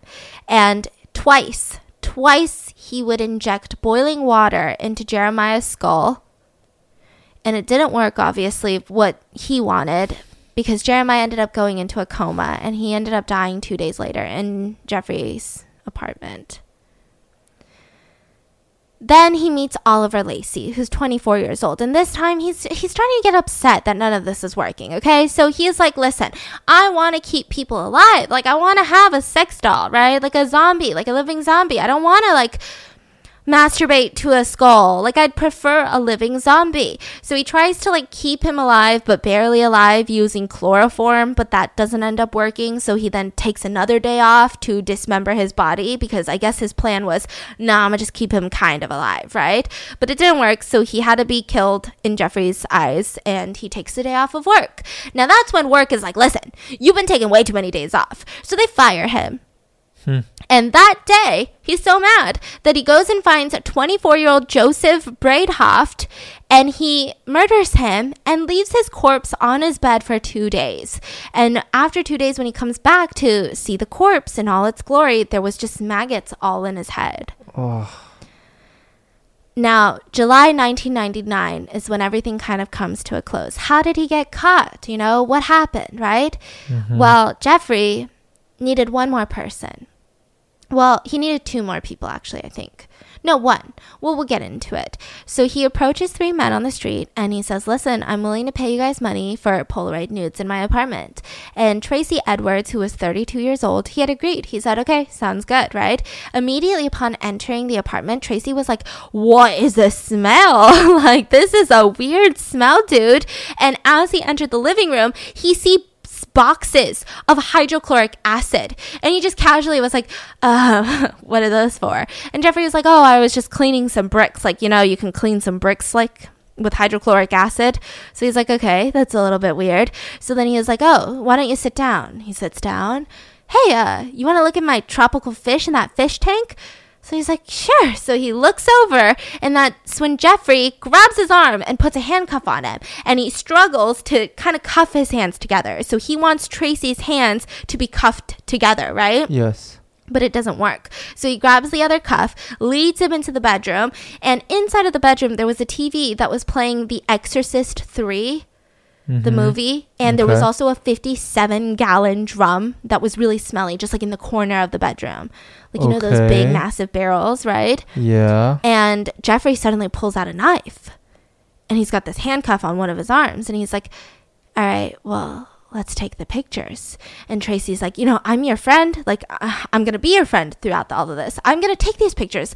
You know all i want is i just want to get a little comfortable. Like let's take let's take off these cuffs. You know i think i can do more poses without these cuffs. Wait, did he lock him into something? yeah, like he had just one cuff and he was holding the other one, and Oh, he was kind of standing in the like the corner of the room, so he can't leave the bedroom. I see. And so Tracy's trying to be smart. He's like, you know, I could do more poses without these cuffs. I, get rid of the knife, and I'll be so much more comfortable. Like, let's take the pictures. Like, why? Why? Do, I mean, I came here to take the pictures. It's fine. Yeah. And so he looks at him, and Jeffrey's like, huh, and he just stares at the TV. He's just watching The Exorcist. And so he's like, okay, so are you not gonna like put away the knife? Are you not gonna take off? I don't know what's happening, right? Yeah. And then he starts rocking back and forth and he starts chanting something. And he's like, what? Tracy's like, what are you saying, dude? Uh-huh. And then he just comes over to Tracy, presses his head against Tracy's chest, listens to his heartbeat, presses the knife near his heart, and says, I'm gonna eat your heart. And that's when Tracy's like, dude, it's all good. Like, it's all good. Like, why don't we hang out before you do that? like, why don't we hang out before you eat my heart? You know, that sounds like a really good dinner, dinner snack. Right now is lunch, you know? So we should we should just hang out. So Tracy's trying everything that he can to just make sure that this doesn't happen. So he's like, "Can I use the bathroom first? Can we sit out in the living room because you're making me a little bit nervous. I want to do all these things with you. Like, let's just drink another beer. Like, get get Lucy." And so he's like, "Okay, fine." So they're sitting in the little living room. I mean, this was 5 hours total that he was undergoing all of this. And then finally, I mean, I think Jeffrey got a little bit too drunk and he was losing a little bit of concentration because he ends up like just releasing the other handcuff. So Uh-huh. technically, he could just run out the front door right now. So Yeah. Tracy is like, all right, I'm gonna just use the bathroom one more time. And so then Jeffrey's like, okay, cool. So he stands up, punches Jeffrey in the face, and runs out the apartment. And that's when he finds police on the corner of the street. And he's like, oh my God, please help me out of these handcuffs. I'm freaking out. The police handcuff key couldn't remove the handcuffs. So they're like, what's going on? Like, just follow us back to the apartment where you claim you were handcuffed. So he's like, are you kidding? Like, I was in there for five hours. Fucking let's go. So they go to Jeffrey's apartment and they're like, open up, police. And he opens the door and he says, please enter my humble abode, like unit 213. So the police enter, right? And Jeffrey admits to putting on the handcuffs, but he gives no explanation. Like, he's just like, yeah, I did put those on him. And the police are like, okay. And then Tracy's getting kind of getting upset, you know? He's like, what about the knife? Like, tell them about the knife. Like, tell them you literally held a knife to my heart and told me you were going to fucking eat my heart. Like, tell them that. Why don't you, Jeffrey? Right? And he makes no comment. Jeffrey literally, literally says nothing and he goes, the key is in the bedroom. I can go get it right now to release him from the handcuffs, right? Mm-hmm. So the police are like, okay, we'll go get it. So one of the police officers starts work walking towards the bedroom, and Jeffrey like starts speeding up, like almost as he wants to like outwalk the police officer to get it mm. first. And that's when the second police officer was like, hey, back off. So then he just kind of froze. The first police officer gets there, and on the bedside table, he sees the knife on the ground. So he's like, oh shit, like this is a real story. He sees the handcuff key, but the nightstand drawer was open just a teeny weeny bit. And he Uh-huh. glances down, and inside the drawer, he sees what looks like a picture. Uh-huh. So he opens it up, and it's Polaroids of dismembered bodies. And the decor oh, looks exactly like the apartment that he's standing in. It doesn't look like a movie set. It looks like this was taken inside this apartment. Like the walls are the same, everything's the same. So then he walks out to the living room to the other detective or the other police officer and said, Hey, in quotes, these are for real, end quote. And so they're like, "What the fork?" So they try to arrest him. He tries running, but they they overpower him and they arrest him. They call for backup. Now, while they're waiting for backup, that's when they open the fridge. And there's just a freshly severed head in there, just staring at Holy them. Shit. And they hear Jeffrey say, For what I did, I should be dead. And they're like, What? So they arrest him. They search his entire apartment. Inside of his kitchen, they find four severed heads, seven painted skulls. So the heads, they hadn't had the flesh ripped off. So it's a total of 11 skulls, technically. There's four heads. Four heads, yeah, with meat. Uh, not meat. Oh, he put it in those jars. Yeah, like flesh. Oh. that were ready to Oh get, I guess, God. disintegrated. And he had seven painted skulls. There were two human hearts. Inside the freezer was an entire torso, a plastic bag of organs, a bunch of arm muscle. There was two entire skeletons in his house, in his apartment, a pair of hands. There were two severed and preserved penises. There was a mummified scalp. And then, you know, in that drum, the 57 gallon drum I was telling you about in the Yes. bedroom, there were three dismembered torsos dissolving in acid currently. And there were 74 Polaroids of dismemberment in different phases. 74 Polaroids. Yeah. The chief medical examiner who covered this case said it was less like searching someone's house and more like dismantling someone's museum. Like it was, it's just a weird feeling. It's not really a crime scene type of thing that they were handling. It felt like a museum. Like, what is this? Yeah.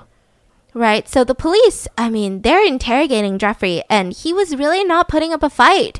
He waived his right to an attorney. They questioned him for 60 hours, and he literally told them, like, I'm going to confess to everything. And he said, because I created this horror, it only makes sense that I put an end to it. So he confesses to 17 murders. He confesses to necrophilia. He said usually he would have sex with the corpses during dismemberment. He confessed to cannibalism. He particularly ate the heart, livers, biceps, and thighs. He said it all had to do with the fact that he has this never ending desire to be with people, to be with someone. And that someone, he really wanted them to be good looking, just like so attractive. That's all he wanted. And that's all he thought about. So they were like, What were you doing with the skulls? You know, why were they painted? What's going on? And he said he wanted to create an altar. So he had this um he had this dream, right? So he's like, I'm gonna get this black opaque shower curtain, hang it up in front of the window so that no one can look in. And then I have this black table and I have this black leather chair. So I'm gonna put the table right up against the window and I'm gonna have my chair facing that table and I'm just gonna sit in there. And it's gonna be like my meditation space. So I was gonna get these skulls. He wanted 12 skulls, right? Mm-hmm. and he wanted them painted. He wanted incense on the table, and he said he would sit on the black chair and he would meditate. That's what he wanted. He wanted a place to meditate. I'm like, have you fucking heard of yoga? But he was like, no, I'm gonna meditate with skulls. And he said that that was a place that he genuinely felt like he could finally feel at home. And he could draw a sense of power from the skulls. He said, if you had caught me six months later, you probably could have seen the altar. because he was waiting for the next goal, I guess. He just needed one more to finish.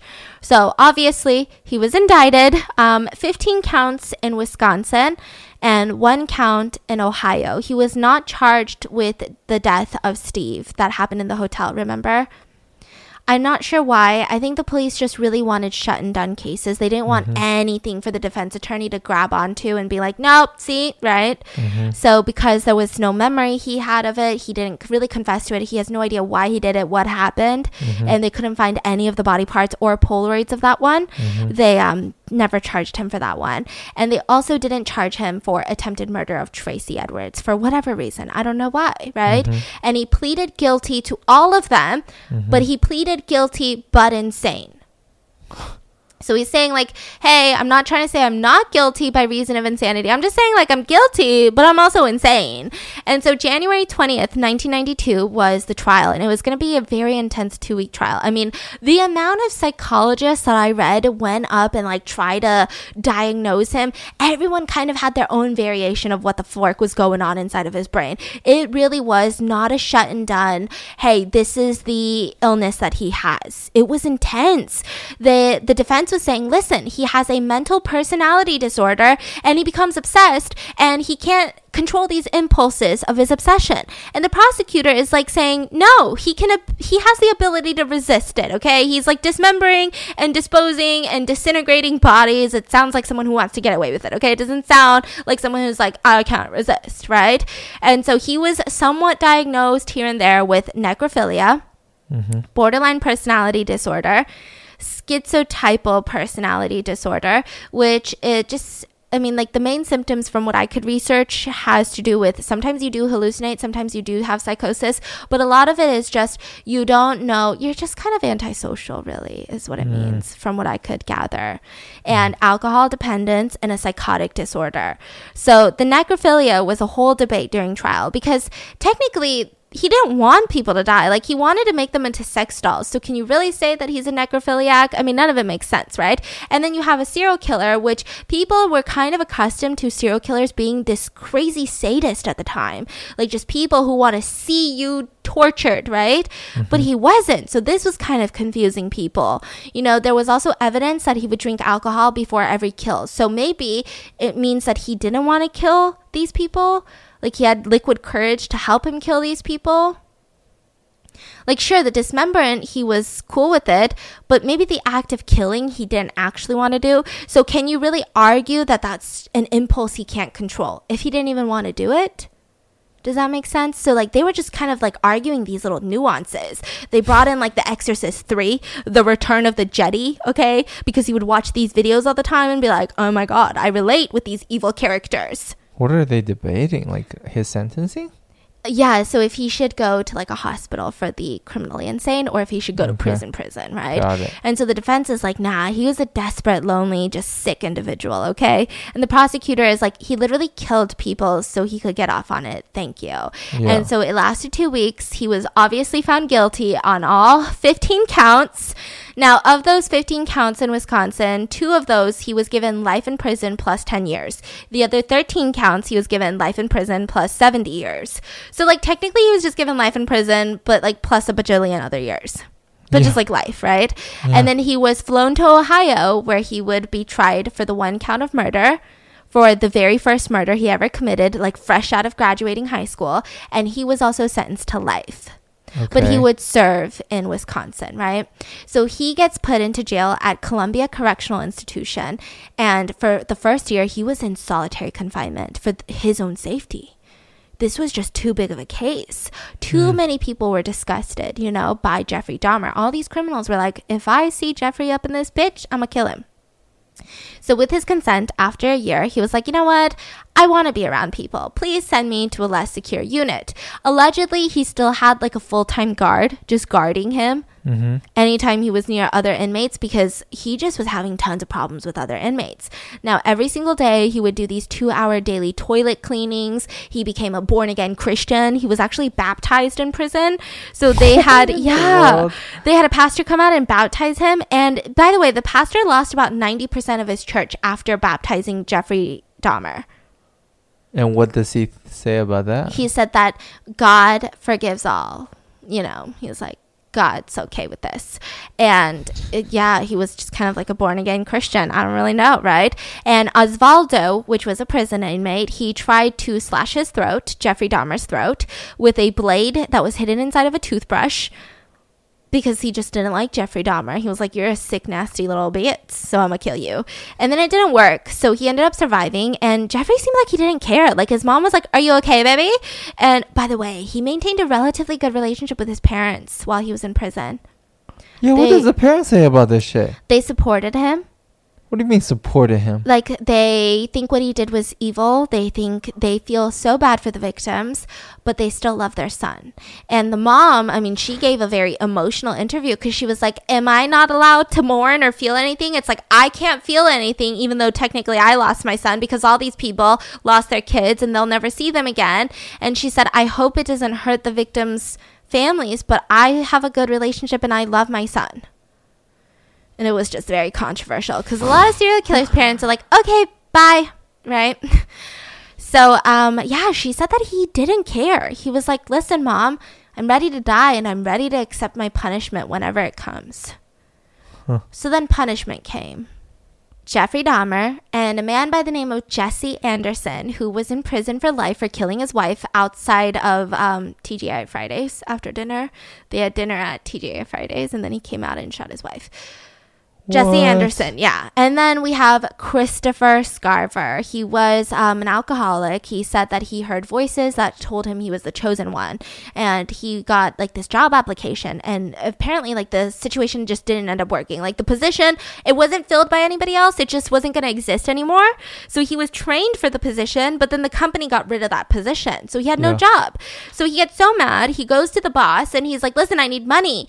And then he's like, okay, here's $15. And he gets so mad that he shoots him until he dies and tries to flee the scene. Wow. So all three of these people went to go clean the bathrooms together, and for some reason, the guards gave them like a 20 minute window where they were just alone. And that's when Christopher Scarver grabs a 20 inch, five pound metal bar and beats both of them, beats Jeffrey Dahmer and Jesse Anderson with it. what? Yeah. So when so they, it wasn't targeted? it was kind of. Okay. Kind of and not. So first, when the police and everyone asked him, like, um, why'd you kill Jeffrey Dahmer and Jesse Anderson? Not saying that we want them to be alive, Wait, but like, killed the other one too? yeah, they both died. Oh. They both did. So like they were like, listen, we're not trying to say like these are the best people that need to be alive, but it's still murder. So why'd you do it, right? And he said, well, I was walking and they were walking behind me, and one of them poked me in the back, like poked me, just like poked me with their finger, Uh-huh. and I turned around and I said, who did it? Uh huh. And they both giggled. That's it? Okay. So then he killed them. So this wasn't targeted. Okay, so that was his first claim, right? And then later he said, you know, I think it was all a setup. So Christopher thinks it's a setup. So he said that he had always hated Jeffrey Dahmer since like the minute that he stepped foot into the same prison as Jeffrey Dahmer. He hated Jeffrey Dahmer. Jeffrey was allegedly unremorseful in prison. He said that during lunchtime he would see Jeffrey shape his food and ketchup to look like limbs, like severed limbs and he would show it around to prison inmates. I mean, I don't know if this is true, okay? I have no idea if this is true. And he hated him. He just thought that was disgusting. Like, what's wrong with you? And for some reason, Christopher said he always carried around a piece of paper, like a newspaper clipping of everything Jeffrey Dahmer had done, like one of like the initial newspapers. And so that day, for some reason, Christopher feels like it was a setup. Like the prison guards hated Jeffrey Dahmer. And magically, the dude who also hates Jeffrey Dahmer, the prison inmate who hates them, is just alone in the bathroom with him for 20 minutes. Really? Like, really? So he said, people are saying Jeffrey was murdered in jail. Oh my God. He was saying I that say the guards wanted Jeffrey Dahmer. Uh, well, he didn't really say that. He was too scared to say that because he wanted to be removed to like a federal facility, right? But, anyways, he said that he got poked. So that triggered him. And then he was like, you know what? Fucking Jeffrey, I've been wanting to have a word with you. I've been waiting for this conversation. And you just poked me. So, uh, look at this newspaper clipping. Like, is this true? Like, you fucking did all of this? Like, this is not some weird legal shit that went down? hmm And he said that Jeffrey looked at him kind of shocked and just said, yeah, it's all true. Mm-hmm. And he just beat the shit out of both of them with the metal bar. That's, I mean, this one is a little bit strange. So it gets really murky. At one point, like a couple years right after it happened, he had said it had to do with the fact that Jesse Anderson and Jeffrey Dahmer had like discriminated against a different race. And then he said, No, I didn't say that. So, like, all these articles I read, they all just kind of like said wishy washy things. So, it Hmm. went from like he kind of recanted things. So, at first, he was like, No, it was all because they poked me. And then he was like, It was about race. And then it was like, Oh, no, like, I think it was a setup. I was just disgusted by him, right? So, it just kind of has like this murky waters. But eventually, he ended up getting two more life sentences to his already life sentence. So, technically, I guess nothing more. Oh, I see. And a lot of people in Wisconsin were like, hey, um, just remember, like, don't glorify Christopher Scarver because, yes, he did do some vigilante justice, but he is not Robin Hood, okay? He killed some people. Yeah. So let's calm it down. but yeah, at one point he had like a mini fan club of like, yes, we're so happy. Yeah. Very confusing. Now, the aftermath of this is that Lionel, the new wife, his dad, Jeffrey Dahmer's dad, Jeffrey Dahmer's stepmom, and the mom, Joyce, they all still maintained a really good relationship with Jeffrey. And um, Joyce, the mom, she ended up dying in 2000 of cancer. She had actually tried to commit suicide one more time before she ended up dying in 2000. And Lionel wrote a book called A Father's Story. Yeah, and he donated a portion of the proceeds to the victims' families. But uh, most of the families supported it because I think when you have victims like this, I mean, I don't know what I would say, but I don't think I could blame other family members, you know, for one person's actions, especially when they're overage, right? Especially if they there's no evidence of abuse. Maybe it's a different story if like the dad sexually abused him and then he turned into this monster, you Yeah. know? But it seems like the dad was just in a hard spot too, right? So most of the families did support the book, but three of the families sued Lionel. Um, two of them sued them for using their names inside the book without their consent, and the other family sued them for wrongful death, saying that, hey, you know, this was wrongful death of our family member because you neglected your family member. I don't think that that would work. I don't know if they settled. Mm-hmm. Right. So Joyce passed David, his younger brother.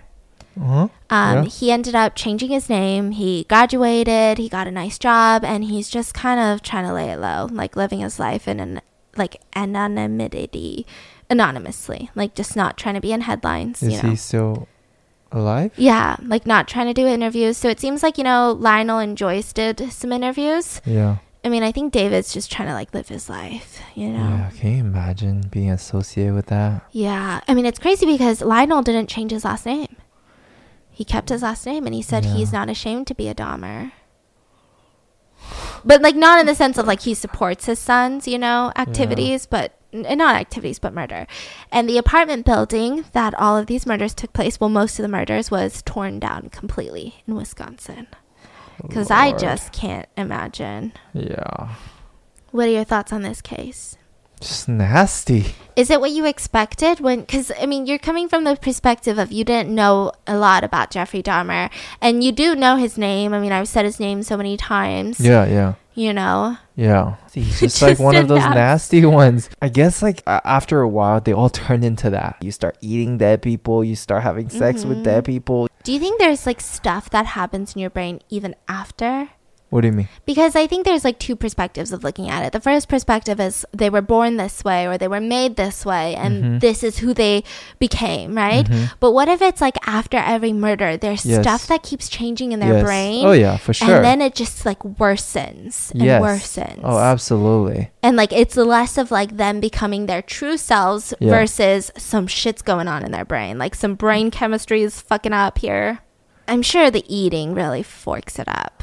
Because you're literally ingesting. It's not even psychological at that point. It's yeah, I don't literally know where. ingesting. I just don't know where that thought comes from. Like as you're killing someone, you're like, let me just put this in my mouth and see what happens. Like, you know what I mean? But they all do it. They all do it. They all fucking do it. It's crazy. Yeah, I feel like when we first started this podcast, we're like, today's a novel treat. We're talking about cannibalism. Now we're like, they're all fucking cannibals. Yeah. Okay, hide This your meat. This one's favorite is the heart. Yeah. The other one is the fucking what is it? The hands. Oh, the lips. He likes to barbecue the hands. Watch out. Hide your meat, hide your kids, hide your wife. And I hope you guys enjoyed today's video, and I'll see you guys next week. Bye.